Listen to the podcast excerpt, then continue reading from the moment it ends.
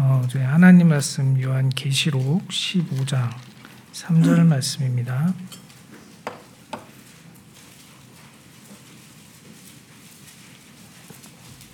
요한 계시록 십오 장 삼 절 말씀입니다.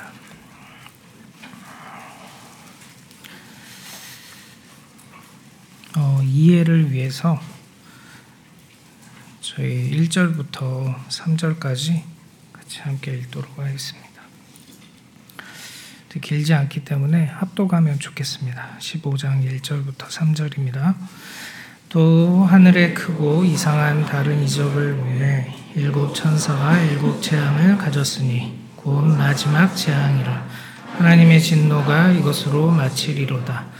또 내가 보니 불이 섞인 유리바다 같은 것이 있고 짐승과 그의 우상과 그의 이름의 수를 이기고 벗어난 자들이 유리바다가에 서서 하나님의 검은 고를 가지고 하나님의 종 모세의 노래 어린 양의 노래를 불러 이르되 주 하나님 곧 전능하신 이시여 하시는 일이 크고 놀라우시도다.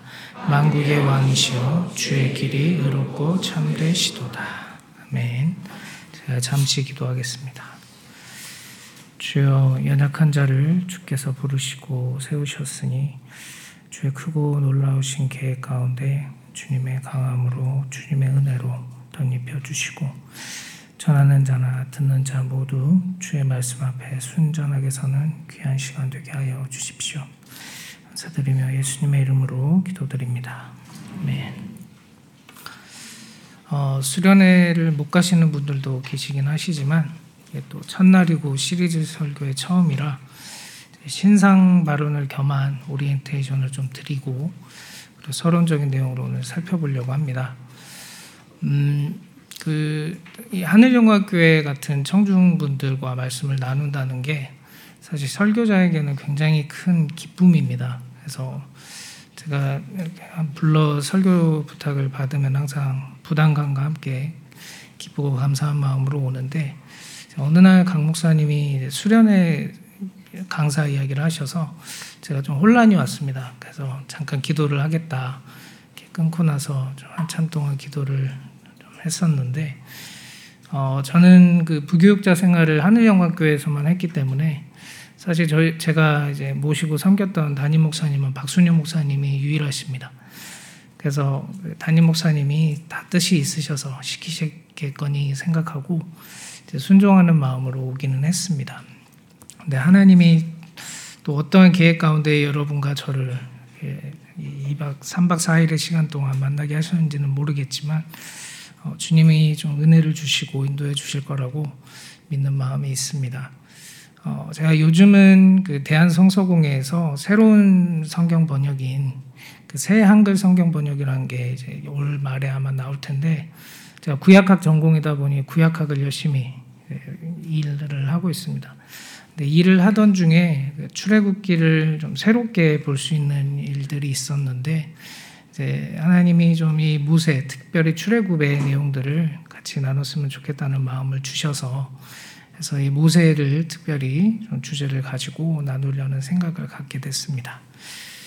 어, 먼저 또 이 다시 모세라고 제목을 잡은 것에 대해서 좀 설명을 드려야 될 것 같은데 이제 저 개인적으로는 작년 시월에 어, 시편 구십 편의 내용을 가지고 모세의 하나님의 사람 모세의 그 노래 시편에 대해서 나누기도 했었습니다. 그래서 그 내용에 이어서 이제 모세를 살펴본다는 뜻도 있긴 하겠지만 사실 더 중요한 것은 이 모세가 이스라엘 역사 가운데에서 계속해서 소환이 됩니다. 그리고 출애굽의 내용들도 계속해서 구약을 우리가 주의 깊게 읽다 보면 계속 모세가 등장하는 것들을 볼 수 있습니다.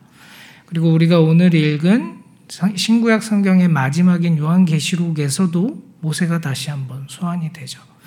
그런 면에서 왜 자꾸 하나님의 백성들이 다시 모세를 불렀는가 이러한 내용들을 가지고 살펴, 살펴보려고 하는 생각이 있습니다. 사실 얼핏 보면 모세는 다소 오해를 받는 그런 캐릭터이긴 합니다. 일종의 어떤 모세의 순환사라고도 할 수 있는데 구약 성경만 놓고 보면은 전혀 그러한 부분들이 없지만 이제 신약 성경까지 이어져서 우리가 보게 되면 모세에 대한 이미지는 확연히 좀 달라지는 면들이 있죠. 그래서 특별히 신약 성경에서 모세는 어떤 율법주의의 아이콘처럼 등장을 하기 때문에 모세라고 하는 한 인물은 좀 가려져 버리고 모세라는 인물이 은혜의 대척점에서 했던 이 율법, 율법을 세우는 그 일들이 다소 좀 기울어져서 이렇게 다루어지는 것들을 우리가 신약에서 볼 수가 있습니다. 어, 그런데 신약에서 그런 식으로 모세가 어떻게 보면 율법주의 아이콘처럼 등장을 했었는데 오늘 본문에서는 다소 좀 의아하죠.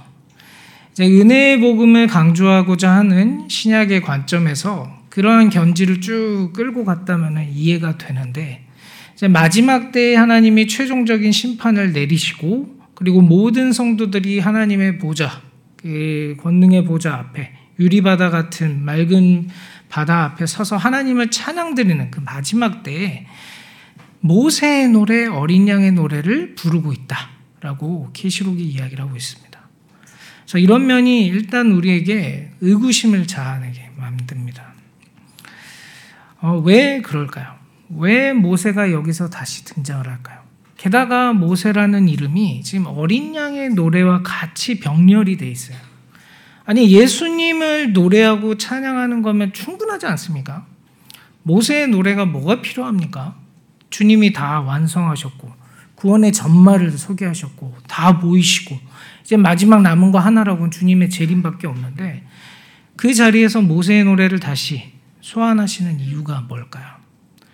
그래서 그러한 면에서 우리가 이 모세와 출애굽이 가지고 있는 의미들을 좀 살펴보려고 합니다.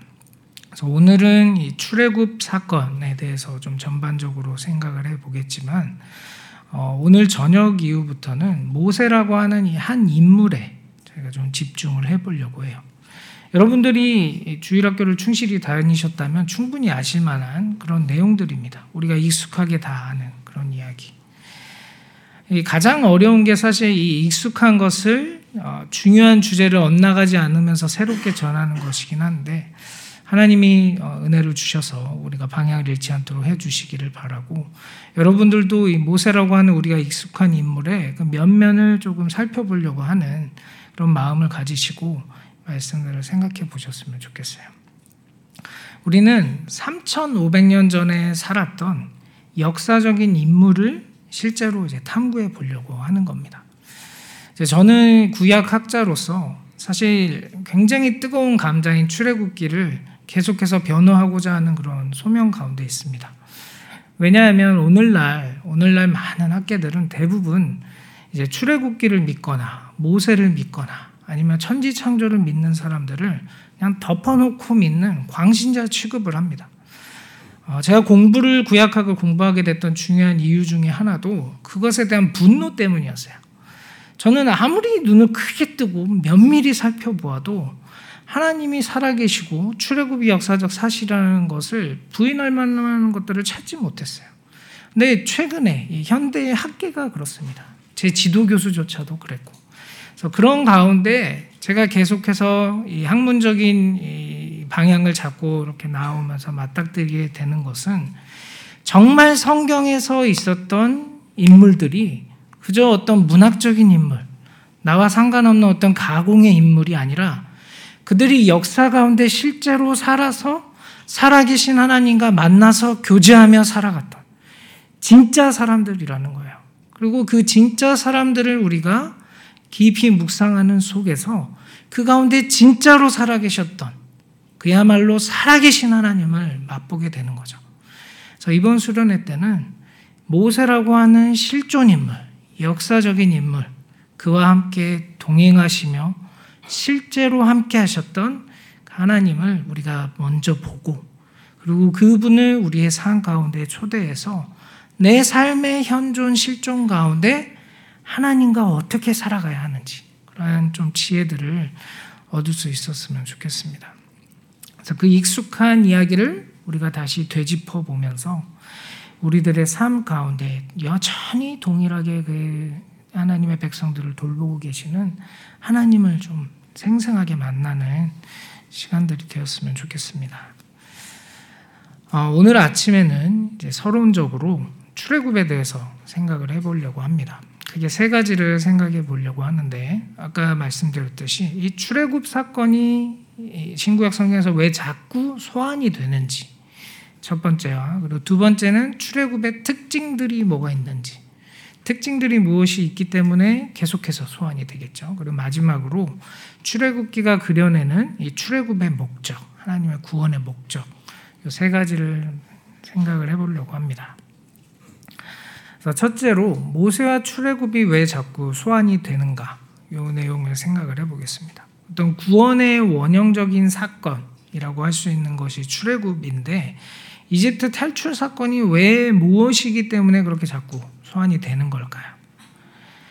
아까도 말씀드렸지만 본문에 나오듯이 본문의 이 절에 보시면 이기고 벗어난 자들이 유리 바닷가에 서서 하나님의 검은고를 가지고 찬양을 하고 있어요.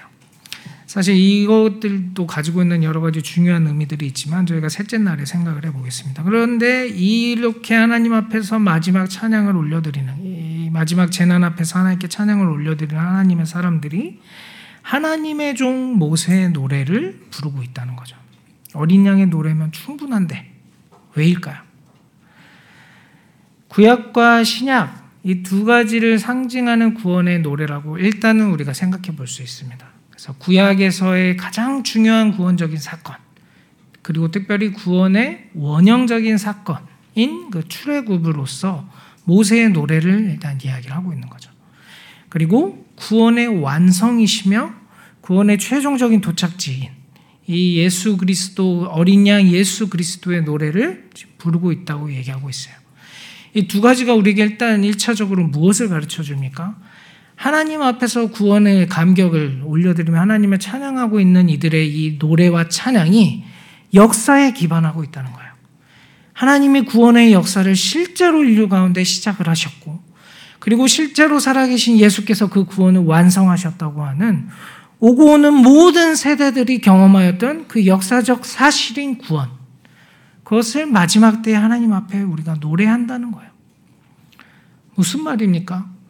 우리가 하나님을 찬양하고 노래한다는 것은 일종의 정신 승리 같은 게 아닙니다. 그것은 뭔가 문학적인 혹은 어떤 모종의 사상에 우리가 감화가 되어서 아무런 실체가 없는데도 이끌리는 무엇인가에 휘둘려서 우리가 돌려드리는 게 아니라는 거예요. 우리의 구원은 생생히 살아있는 것입니다.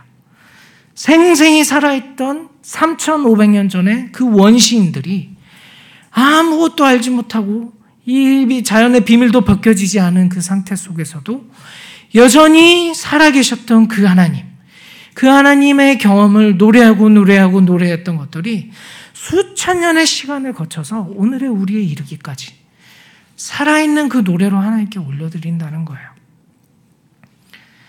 모세가 괜히 소환이 되는 게 아닙니다. 성경 내에서 모세의 소환은 실제로 이스라엘의 역사 가운데 중요한 역사적인 변곡점마다 있습니다. 또한 개인들의 구원 역사에서도 중요한 순간마다 모세와 출애굽이 자꾸 소환이 돼요. 첫 번째는 당연히 출애굽기겠죠. 그 구원의 역사적인 사건으로서 출애굽을 경험을 합니다. 그리고 사사기 육 장 십삼 절에 보시면, 사사기 육 장에 보면 이제 기드온이 등장을 하죠. 근데 그 기드온이 굉장히 무엇인가 두려워하던 사람이었습니다. 그래서 십오 절에 보면 자신은 므낫세 지파 중에서도 가장 작은 자라고 이야기를 해요. 정말 뭐 별 볼 일 없었던 사람인 것 같아요. 그 당시에는 이렇게 우리가 알듯이 이, 이 추수를 한 다음에 그것들을 돌 같은 걸로 이렇게 막아가지고 탈곡을 하는 그런 아주 원시적인 사회였습니다. 이렇게 큰 돌을 굴려서 빻아서 탈곡을 하다 보면 먼지가 막 일어나겠죠. 그러면 옆에 있었던 미디안이나 이런 여러 종족들이 이렇게 먼지 일어나는 것을 보고는 그것을 탈취하러 말 타고 달려와요. 그래서 다 거두어가는 그런 야만의 시대였습니다. 그래서 그게 두려워서 이 포도주 틀에 들어가서 그거를 조용히 이제 먼지 안 나도록 이렇게 하고 있었어요. 그런 기드온에게 하나님이 나타나셔서 뭐라고 얘기하십니까? 큰 용사요. 얘기하고 있습니다. 이렇게 먼지 안 나게 숨어서 탈곡하고 있는 그 작은 자 기드온에게. 그때 기드온이 얘기하는 바가 이겁니다. 육 장 십삼 절에. 우리가 듣기로 우리의 선조들, 그들에게 출애굽이라는 역사를 하나님이 일으키셨다고 하는데 그 하나님 어디 계십니까? 이렇게 천사에게 물어요. 그러면서 사사기라고 하는 그 암흑의 시대 때 하나님의 기드온이라고 하는 참 보잘것없는 이 겁쟁이를 들어 사용하셔서 하나님이 구원의 놀라운 일들을 이루시죠. 또한 사무엘상 십이 장에서 이제 사사시대가 끝나고 왕정의 시대를 세울 때 사무엘 선지자가 마지막으로 이제 이 왕정을 시작하며 사울왕을 세우고 은퇴 설교를 합니다. 그 사무엘 십이 장에서 사무엘이 마지막으로 어, 자신의 말 속에 출애굽을 다시 소환을 해요. 그러면서 하나님이 베푸신 그 출애굽의 사건, 그것을 다시금 기억하고 그 하나님이 우리의 왕이신데도 다른 왕을 달라고 하는 이스라엘 민족들의 죄를 지적을 하고, 그리고 왕의 제도를 모세를 통해서 신명기에서 말씀하셨던 그 왕의 제도를 다시 설명하며 왕을 세웁니다. 새로운 역사가 시작이 되는 거죠. 왕정이라고 하는 그때에 다시 한번 출애굽이 소환이 됩니다. 그리고 이미 이제 수련회를 준비하시면서 공부를 하신 것으로 알고, 제가 또 작년 시월에 설교를 했었던 시편 사 권에서 다시 한번 또 출애굽과 모세가 소환이 됩니다. 시편 사 권의 어떤 배경이라고 할 수 있는 것은 포로로 잡혀갔을 때였어요.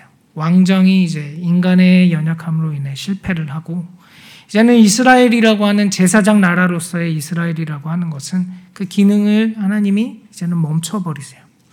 그리고 예레미야 삼십일 장 등을 통해서 하나님이 이루실 새 언약의 시대를 어, 말씀을 하시죠. 그러면서 이스라엘이 다 잡혀갑니다. 그 잡혀간 가운데에서 여전히 하나님을 사랑했던 그 사람들이 다시 한번 붙잡았던 게 무엇이었습니까? 모세였어요. 출애굽이었죠. 모세와 출애굽 사건, 이 모세의 노래를 부르면서 다시 한번 출애굽의 기적을 우리에게 일으켜 주시기를 위해서 기도를 했어요.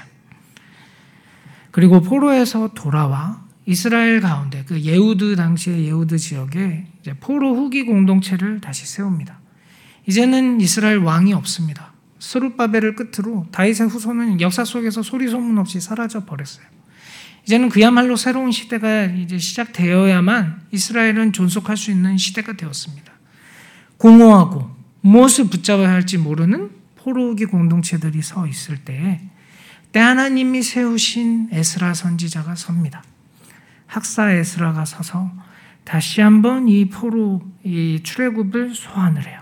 그러면서 느헤미야 구 장에서 그 출애굽의 역사를 일으키셨던 하나님이 우리를 다시 구원을 베푸셔서 저 바벨론으로부터 돌아오키셨다. 이렇게 노래를 합니다. 우리가 아주 간략하게 역사의 변곡점을 잠시 살펴보았지만 그때마다 이들이 이야기하는 바가 무엇입니까? 출애굽이에요. 실제로 역사 가운데 경험했던 그 출애굽. 그리고 오늘 우리가 마지막 본문에서 출애굽기 계시록 십오 장에서 하나님이 마지막으로 베푸실 그 구원을 노래하면서 출애굽 모세의 노래를 올려드리고 있는 거죠. 성경이 이러한 사실로서 우리에게 이야기해주고 있는 바가 무엇입니까? 자신들의 삶의 구원이 필요한 순간 이스라엘 사람들은 역사적 사실이었던 출애굽을 기억하며 시작했어요.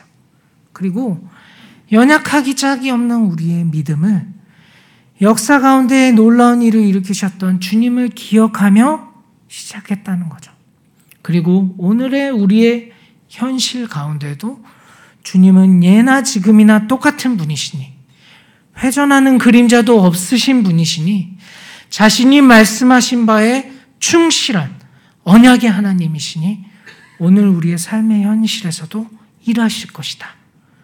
그 믿음을 가지고 다시 한번 출애굽의 하나님을 불렀던 거예요. 출애굽의 원형적 사건이 바로 우리 신자들의 구원의 원형적 사건입니다. 우리가 무슨 소설 보듯이 진짜 이런 일이 있었어? 하고 보는 그 출애굽기는 실제 있었던 일이에요. 그것은 믿었던 이들의 이후의 삶의 현실 가운데 주님은 똑같은 구원의 기적들을 일으키셨어요. 기드온의 삶 가운데.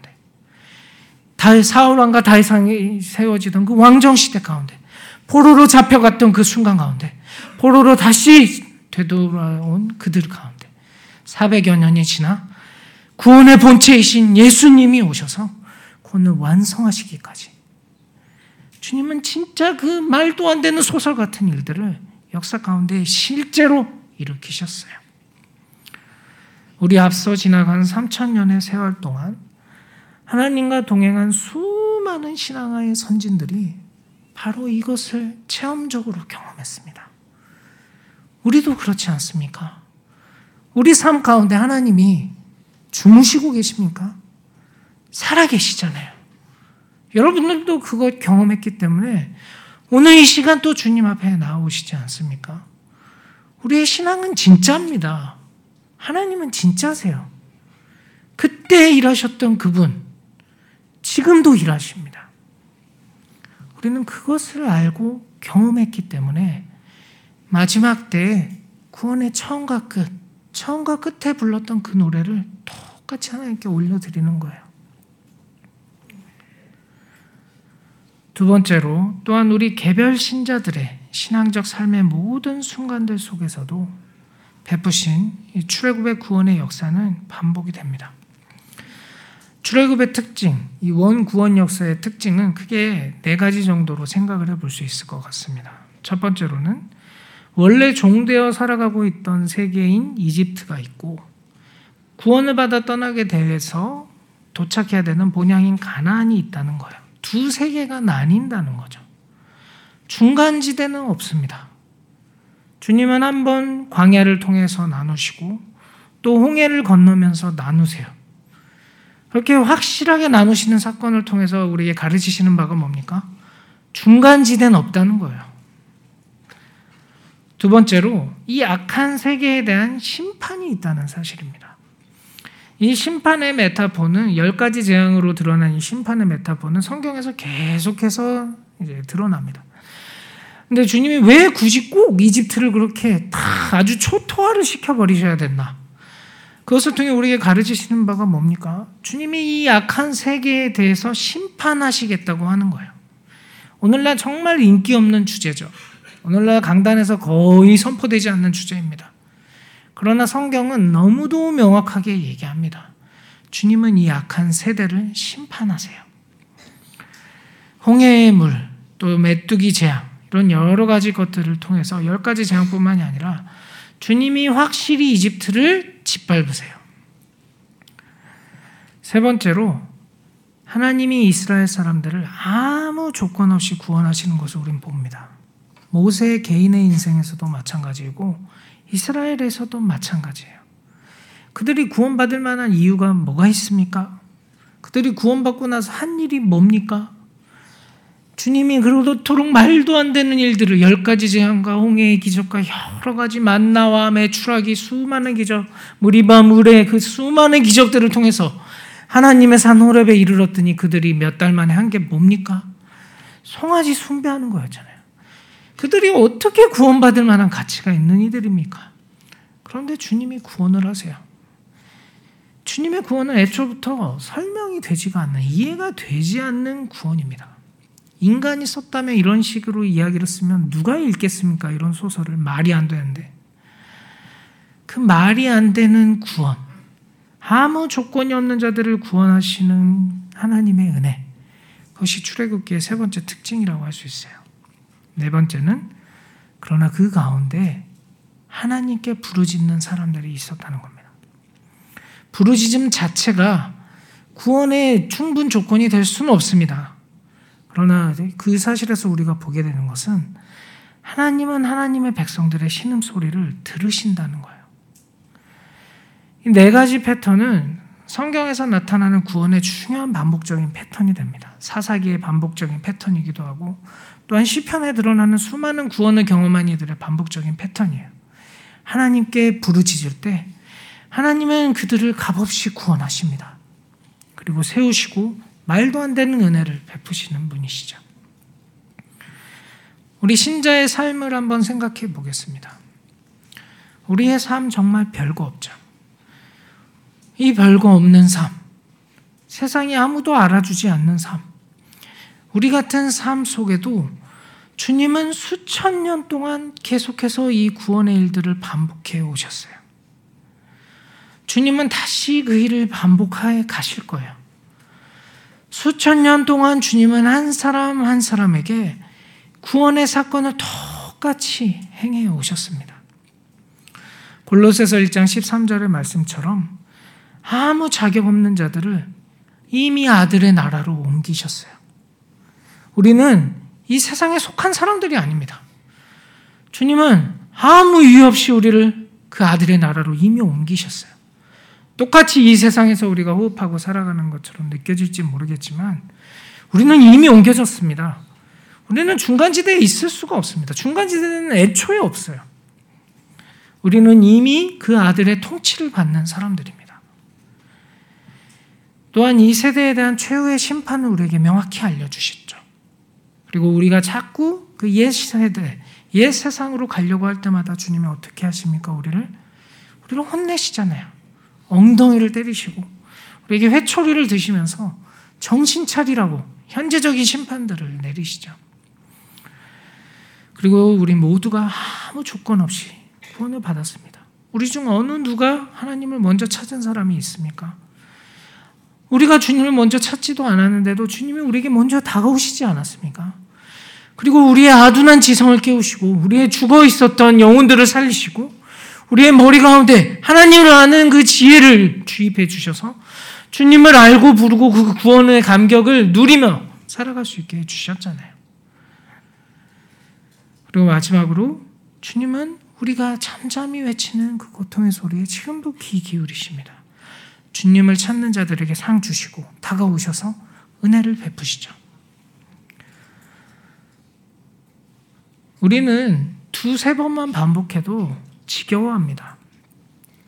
저도 눈에 넣어도 아, 그 정말 아프지 않는 제 막내 아들, 며칠 전에 생일이었는데 생일날 뭐 선물 사준다고 하니까 아침부터 한, 한 세 시간 좀 남짓 됐나요? 백 번을 얘기하더라고요. 언제 선물 사러 가냐고. 사랑하는 아들인데도 그쯤되니까 사랑이고 뭐고 그냥 이제 한 번 더 얘기하면 안 사준다고 얘기했어요. 다들 그러시지 않습니까? 가족들, 그 자녀 키우시는 분들. 뭐 하나에 꽂히면 진짜 몇 번씩을 얘기해요. 우리는 내가 가장 사랑하는 내 목숨도 줄 수 있는 아이가 그렇게 해도 지겨워합니다. 근데 주님은 어떠십니까, 여러분? 수천 년의 세월 동안 얼마나 많은 사람들이 태어나고 죽었을까요? 수백억, 수천억일 겁니다. 그 중에서 하나님의 백성은 얼마나 됐을까요? 못해도 수십억 되지 않을까? 뭐 잘 모르겠습니다. 주님이 얼마나 계획하시고 택하셨는지. 근데 주님은 어떻습니까? 택하신 자나 택하시 않은 자나 수천억 번을 주님은 똑같은 구원의 역사를 단 한 번도 지겨워하지 않으시고 온 우주의 주인께서 모든 정신과 모든 사랑과 모든 계획들과 일어날 수 있는 모든 사태들을 다 고려하시면서 그 한 영혼에 최선을 다하세요. 그리고 그 택하신 한 영혼을 결국 구원해 버리시고 말죠. 이해가 되지가 않습니다. 어떻게 그러실 수 있는지. 주님은 단 한 번도 지겨워하지 않으시고 지금까지 모든 매 순간 최선을 다해 하나님의 백성들을 찾아내시고 선택하시고 이끌어내고 계세요. 단 한 사람도 똑같은 드라마가 없습니다. 어느 한 사람도 똑같은 드라마가 없어요. 그런데 그 중요한 플롯을 유지해 가시면서 가장 다양한 사람들의 놀라운 구원 이야기를 지금도 주님은 써내려가고 계세요. 주님 다시 오실 때까지 주님은 전혀 지겨워하지 않으시고 사랑과 기쁨 가운데 주님의 택하신 자녀들에게 그 사랑의 은혜들을 베푸실 거예요. 그런데 우리가 어떻게 감사하지 않을 수가 있겠습니까? 제가 아주 잠깐 회사를 다닌 적이 있었는데 제 그 과 선배가 만든 회사였어요. 그래서 과 선배가 만든 회사이다 보니 그 저도 아는 여러 지인들을 불러 모아서 회사에서 같이 일하곤 했었습니다. 그 선배가 굉장히 리더십도 있고 인기가 있었기 때문에 다들 그 좋은 기억을 가지고 회사에 왔었죠. 그런데 한 해, 두 해, 몇 개월 하다 보면 어떻게 됩니까? 내가 알던 그 선배가 그 선배가 아니고 회사 씨이오인 거죠. 그러면 어떻게 됩니까? 당연히 실망하고 상처받고 그러면서 다 떠납니다. 그때 그 씨이오인 선배가 참 슬퍼하는 얼굴을 많이 봤어요. 본인의 연약함 때문이기도 하지만 그 인간이라 어쩔 수 없는 그 연약한 것들을 보면서 참 많은 생각들을 했습니다. 연약한 이들이 결국 이 회사라고 하는 한 단체가 이익단체가 이익을 추구하려 가다 보면 다 떨어져 나가게 되지 않습니까? 모든 이 세상의 구조들이 그렇죠. 어떤 일종의 하나의 목적을 잡고 나아가는 이, 이, 이 인간들이 만들어낸 단체들은 결국 떨어져 나가는 사람들이 있습니다. 연약하건 마음이 안 맞건 그렇지 않습니까? 상처받고 상처 주고. 그런데 하나님의 나라는 어떻습니까? 하나님은 어떻게 이러실 수가 있을까요? 주님의 나라 속에서 혹여 우리 이 지상의 교회 가운데에서는 상처받고 교회를 떠나는 사람이 있다고 하더라도 하나님이 만드신 이 하나님이 갖고 계신 그 무형교회 가운데에서는 주님은 단 한 명의 영혼도 놓치지 않으세요. 주님이 하실 수 있는 일입니다. 그 놀라운 구원의 일들, 놀라운 하나님의 그 나라를 주님은 지금도 성공적으로 단 한 명의 영혼도 실패하시지 않으시면서 지금도 이루어가고 계세요. 그것이 우리 하나님입니다. 모든 인생들, 이 세상 사람들은 별 가치 없다고 떨궈버리는 그 영혼들, 주님은 그 한 사람 한 사람까지도 온 최선을 다해서 일하세요. 지금 한국교회 병들어 있죠. 이 사회에서 떨어져 나갔다고 하는 사람들이 이전에는 참 경험하지도 못한 저 말도 안 되는 칼부림을 하는 생지옥 같은 현실이 우리 가운데 펼쳐지고 있지 않습니까? 우리가 참 아파할 만한 일이고 우리가 사회 구성원으로서 우리가 기여할 수 있는 바들이 있다면 해야 될 여러 가지 시대적인 사명이 있죠. 인간이 만든 사회는 이렇습니다. 그들에게 복음이 있었다면 어땠을까요? 주님은 이런 연약한 사람들, 이 사회는 무시하고 방치하고 떨어져버리는 그런 사람들까지도 모조리 감싸 안으시면서 지금도 이 거대한 구원의 수레바퀴, 구원의 역사를 굴려가고 계세요. 계속해서 하나님의 사람들을 불러가고 계시죠. 우리가 그 일원입니다. 우리가 이 놀라운 구원에, 주님의 이 일에, 주님의 놀라운 구원의 과업에 초대받은 사람들입니다. 주님이 우리같이 연약한 사람들의 작은 말 한마디, 작은 섬김을 통해 일하세요. 놀라운 구원의 부르심을 우리가 받은 사람들이죠. 마지막으로 주님이 이렇게 하나님의 사람들을 불러 모으시는 구원의 목적이 무엇일까요? 주님은 왜 이렇게까지 하면서 구원을 베푸십니까? 우리는 흔히 그 구원의 목적을 나에게서 찾습니다. 어떠한 면에서는 맞다고 할 수 있습니다. 주님은 우리에게 최선의 것을 주시기 위해 우리를 구원하시거든요. 그렇지 않습니까?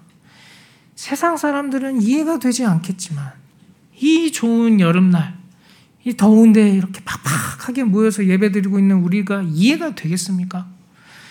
제가 이제 대학생 때 잠깐 그 노방전도를 하러 선교단체에서 같이 하러 다닐 때 어떤 분이 전도지를 받으면서 그러시더라고요. 한 명 데리고 가면 얼마 줍니까? 이해가 안 되죠. 이건 사회, 세상 사람들이 어떻게 이해가 되겠습니까? 주님은 왜 이렇게까지 해서 우리를 모으십니까? 우리에게 왜 구원을 베푸십니까? 출애굽기가 가르치는 구원의 중대한 목적이 있습니다. 계속해서 반복되는 표현에 우리가 주의를 해볼 필요가 있어요. 출애굽기 칠 장 오 절에 내가 내 손을 애굽 위에 펴서 이스라엘 자손을 그 땅에서 인도하여 낼 때에야 애굽 사람이 나를 여호와인 줄 알리라. 칠 장 십칠 절입니다. 여호와가 이같이 이르시되 내가 이로 인하여 나를 여호와인 줄 알리라 하셨느니라. 십 장 이 절입니다. 너로 내가 애굽에서 행한 일들 곧 내가 그 가운데서 행한 표징을 내 아들과 내 자손의 귀에 전하게 하려 함이라. 너희가 나를 여호와인 줄 알리라. 십사 장 십팔 절입니다. 내가 바로와 그 병과 마병으로 인하여 영광을 얻을 때에야 애굽 사람들이 나를 여호와인 줄 알리라. 출애굽기 십육 장 십이 절입니다. 내가 이스라엘 자손의 원망함을 들었노라. 그들에게 고하여 이르기를 너희가 해질 때에는 고기를 먹고 아침에는 떡으로 배부르리니 나는 여호와 너희의 하나님인 줄 알리라. 출애굽기 십오 장에 모세의 노래가 있습니다. 요한계시록 십오 장 삼 절에 나오는 바로 그 노래입니다. 저희가 수련회 기간 중에 잠시 보겠지만 출애굽기 십오 장의 노래를 천천히 읽어보시면 매 절마다 등장하는 것이 뭔 줄 아십니까? 여호와 찬양입니다. 매 절마다 계속해서 다른 표현을 사용해가면서 하나님이 어떠한 분이신지를 노래해요. 우리가 수련회를 준비하면서 보셨던 시편 사 권에 처음과 끝에는 모세와 출애굽의 노래가 담겨져 있습니다. 시편 구십 편, 하나님의 사람 모세의 노래, 백오 편, 백육 편은 출애굽에 대한 서사적, 그 서사적인 노래들을 양쪽에 두고 출애굽기 사십 권 한가운데에 어떤 시편들이 있습니까? 여호와 말락 시편이 들어있습니다. 여호와가 왕이시다. 구십삼 편부터 구십오 편부터 구십구 편까지 여호와 하나님이 다스리신다. 여호와 하나님이 왕이시다. 라는 노래가 가득 담겨 있어요. 우리말 번역은 다소 뭐 하나님이 다스리시니 혹은 여호와가 왕이시다. 이렇게 다르게 번역이 되지만 모든 구절, 첫 구절이 똑같습니다. 여호와 말라크, 여호와가 왕이시다. 포로로 잡혀가 있는 그들이 출애굽의 하나님이 역사적으로 그들 가운데 다시금 구원을 베푸실 것들을 소망하면서 포로의 현장 가운데서 불렀던 노래가 하나님이 왕이시다 였어요. 그 당시 사람들은 제국이 첫 출현하던 시대에 살았습니다. 지금 현대인의 관점으로도 이해가 되지 않는 규모로 쌓여져 있던 성이 바빌로니아 성이었어요. 말도 안 되는 규모로 그 당시 삽만으로 가지고 오직 인력만을 가지고 말도 안 되는 운하들을 파고 인간이 보기에 입이 벌어지는 거대한 구조물들을 만들었던 제국의 심장부에 그들이 잡혀와 있었어요. 그 옆에서 운하인 그발강가를 파면서 그들이 불렀던 노래가 하나님이 왕이시다라는 거였어요. 온 제국을 다 집어삼킨 것만 같은 바벨론의 제왕들을 보면서 그들이 진정으로 믿음을 가지고 있었던 사람들이 불렀던 노래가 하나님이 왕이시다라는 고백이었습니다. 종말의 시대를 살아가는 우리들의 노래는 어떻습니까? 여러분들 마음 가운데 그 구원에 대해서, 구원을 받은 것에 대해서 감사하면서 생각하는 바가 무엇입니까? 아, 이 세상 힘들고 돈 벌어먹고 살기 정말 힘들다. 시댁이고 친정이고 도움 주는 사람 하나도 없고 인간이고 누구고 간에 정말 도움되는 사람 하나도 없는 이 현실 빨리 벗어나면 좋겠다. 구원의 한 단면이겠죠. 그러나 우리의 마음의 중심 가운데 정말로 왕이신 하나님에 대해서 바라보고 그 하나님 정말 마음껏 높이고 싶은 마음 있습니까? 죄로 인해 어두워져 하나님의 존전을 볼래야 볼 수가 없는 이 어두워진 눈, 이 몸, 빨리 부활의 몸이 되어 영광스러운 예수 그리스도 우리의 눈으로 보고 온 세상을 다스리시는 주님의 그 찬란한 영광 바라보면서 정말 그 주님과 함께 살아보고 싶은 마음, 그 구원의 소망 우리 가운데 있습니까? 지금 이 시대 가운데 그 주님 바라보는 영적인 안목 우리 가운데 있습니까? 우리의 구원의 목적은 거기 있습니다. 그 현실이 우리 가운데서 이루어질 때에 우리 가운데 세상을 이기는 믿음이 있습니다. 세상을 넉넉히 이길 수 있는 믿음은 신자에게서는 거기서만 옵니다. 살아계신 하나님을 바라볼 때에만 주님이 출애굽을 통해 그토록 가르치시고 싶으셨던 너희가 여호와를 알리라. 주님을 진정으로 아는 그 구원에 우리가 이를 때에만 우리가 진짜 아들의 나라로 옮겨졌다는 것을 누리게 됩니다. 세상 힘들죠. 저도 참 힘듭니다. 벌어먹고 살기. 어떠한 상황에 우리가 있든지 간에 그 어려운 현실을 넘어설 수 있는 것은 우리의 눈이 하나님, 보좌에 계신 그 하나님을 바라볼 때에만 와요. 신자는 그렇습니다. 인간 존재가 원래 그렇습니다. 타락했기 때문에 그걸 몰라서 신이 아닌 다른 거 찾다가 인생을 허비하고 마는 게 인생들 아닙니까? 제가 하늘영광교회에서 배웠던 건 바로 그것이었어요. 여러분들도 보시면 뭐 소식지나 보시면 제일 먼저 나오는 게 뭡니까? 처음도, 과정도, 마지막도 하나님의 영광을 위해서 있고 그 하나님의 영광을 위한 교회. 사역과 예배의 모든 방향이 인간이 아니라 오직 하나님께만 향하는 교회. 제가 우리 교회에서 배웠던 건 그것이었어요. 앞에서 드러나는 이가 아무도 없고 오직 하나님만 드러나시는 교회. 이 말은 하나님의 존재 외에는 아무것도 무의미하다. 그런 게 아니라는 거 아시지 않습니까?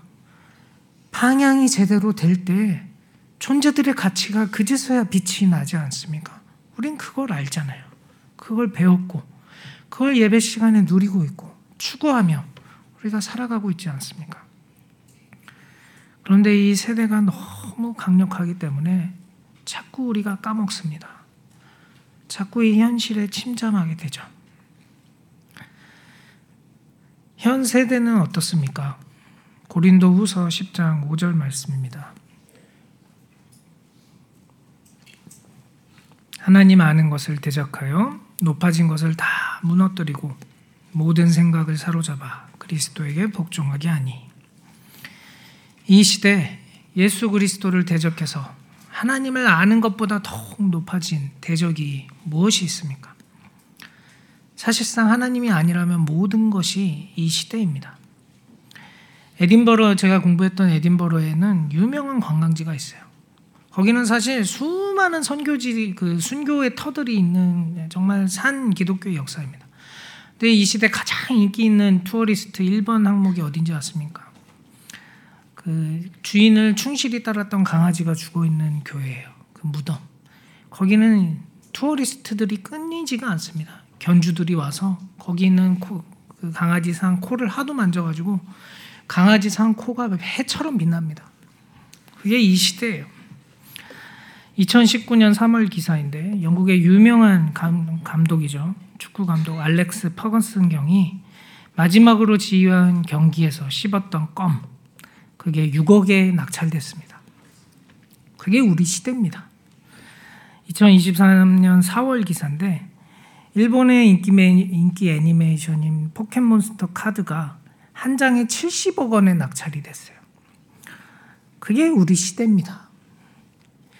이 시대는 실로 미쳐버렸죠. 죄송합니다. 이런 표현 말고는 설명이 안 돼요. 마땅히 높아져야 할 것에 대한 모든 사회적인 합의가 다 녹아져버린 이 포스트 모던의 시대 가운데 무엇이 됐던 어떤 것보다 더 높아질 수 있는 시대가 이 시대입니다. 우리는 이 시대 가운데 살아요. 주님이 어쩌다 우리를 이런 시대 가운데 태어나게 해주셨는지 모르겠지만 우리 시대를, 우리를 태어나게 하셔서 주님이 우리에게 기대하시는 바가 무엇일까요? 하나님이 아니라면 무엇이든 좋다. 무엇이든 섬겨도 된다. 라고 하는 이 시대 가운데 진정으로 하나님만을 섬기는 사람들은 주님이 그들을 해처럼 별처럼 반짝반짝 빛나게 하시며 그들을 통해 하나님의 말씀들, 하나님의 복음들을 비춰주실 겁니다. 이 영광스러운 과거 가운데 우리를 불러주십니다. 주님이 우리를 이 어두운 세상, 세상 속에 보내셨어요. 빛으로, 주님의 빛 빛으로 하고 우리를 이 세상 가운데 보내셨습니다. 저들이 하나님 아닌 다른 것 열심히 추구해봐야 거기에 뭔 만족이 있겠습니까?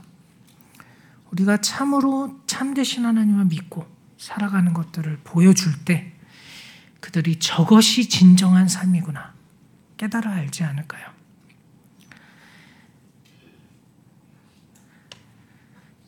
말씀을 마치겠습니다. 모세의 개인을 생각해 보기에 앞서서 그를 통해서 하나님이 행하신 크고 놀라운 일인 출애굽에 대해 우리가 잠시 생각해 봤습니다. 우리 시대는 성경의 역사성에 대해서 집요한 공격으로 우리의 신앙의 뿌리를 흔듭니다. 그러나 분명히 알아야 합니다. 성경에 기록되어 있는 이스라엘의 역사의 결정적인 순간마다 이스라엘 사람들은 그 출애굽의 역사적 기억을 소환했어요. 그리고 그 구원의 하나님께 동일하게 자신들의 상황을 의탁드렸습니다. 하나님은 신실하게 똑같이 은혜를 베푸셨어요. 우리의 신앙은 실제입니다. 진짜입니다. 역사적 사실에 기대고 있는 선명하고 분명한 실제입니다. 성경 속에 있었던 그 일, 우리의 신앙의 선제들, 선조들이 경험했던 하나님, 우리의 삶 가운데에서 똑같이 경험하지 않을 이유가 뭐가 있습니까? 그 누구도 지어낸 이야기의 인생의 소망을 의지하지 않습니다.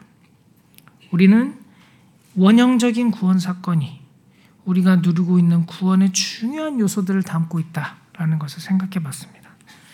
우리는 모두 은혜로 값없이 구원받았습니다. 우리가 살아가는 이 세계에서 우리는 이미, 이미 출애굽했습니다. 이미 그 아들의 나라로 옮겨졌어요. 그래야 그 나라 가운데 계신 세상 그 어느 것보다 더 존귀하고 분명히 살아계신 실제, 온 우주의 주인이신 예수 그리스도를 바라보고 그분을 높이고 그분과 함께 살아가는 복된 삶을 이미 누리게 해주셨어요. 그것이 우리가 받은 구원입니다. 중요한 건 방향입니다. 주님을 온전히 바라볼 때 비로소 우리의 삶이 제대로 살아내지기 시작해요. 삶을 아무리 찾아봐야 답이 나오지 않습니다. 우리는 마지막 때에 유리처럼 맑은 바다 앞에 서서 고대로부터 수없이 하나님의 백성들 사이에서 반복되어 온 모세의 노래를 함께 부를 거예요. 그렇게 시작된 하나님의 구원 역사를 완성하신 어린 양 예수를 우리의 눈으로 보면서 그 주님께 우리의 온 마음과 정신을 다해서 찬양을 올려드릴 때가 옵니다. 그날을 기대하며 오늘을 그 구원의 소망 가운데 그리고 그 구원을 경험하며 살아갔으면 좋겠습니다. 이렇게 기도하겠습니다.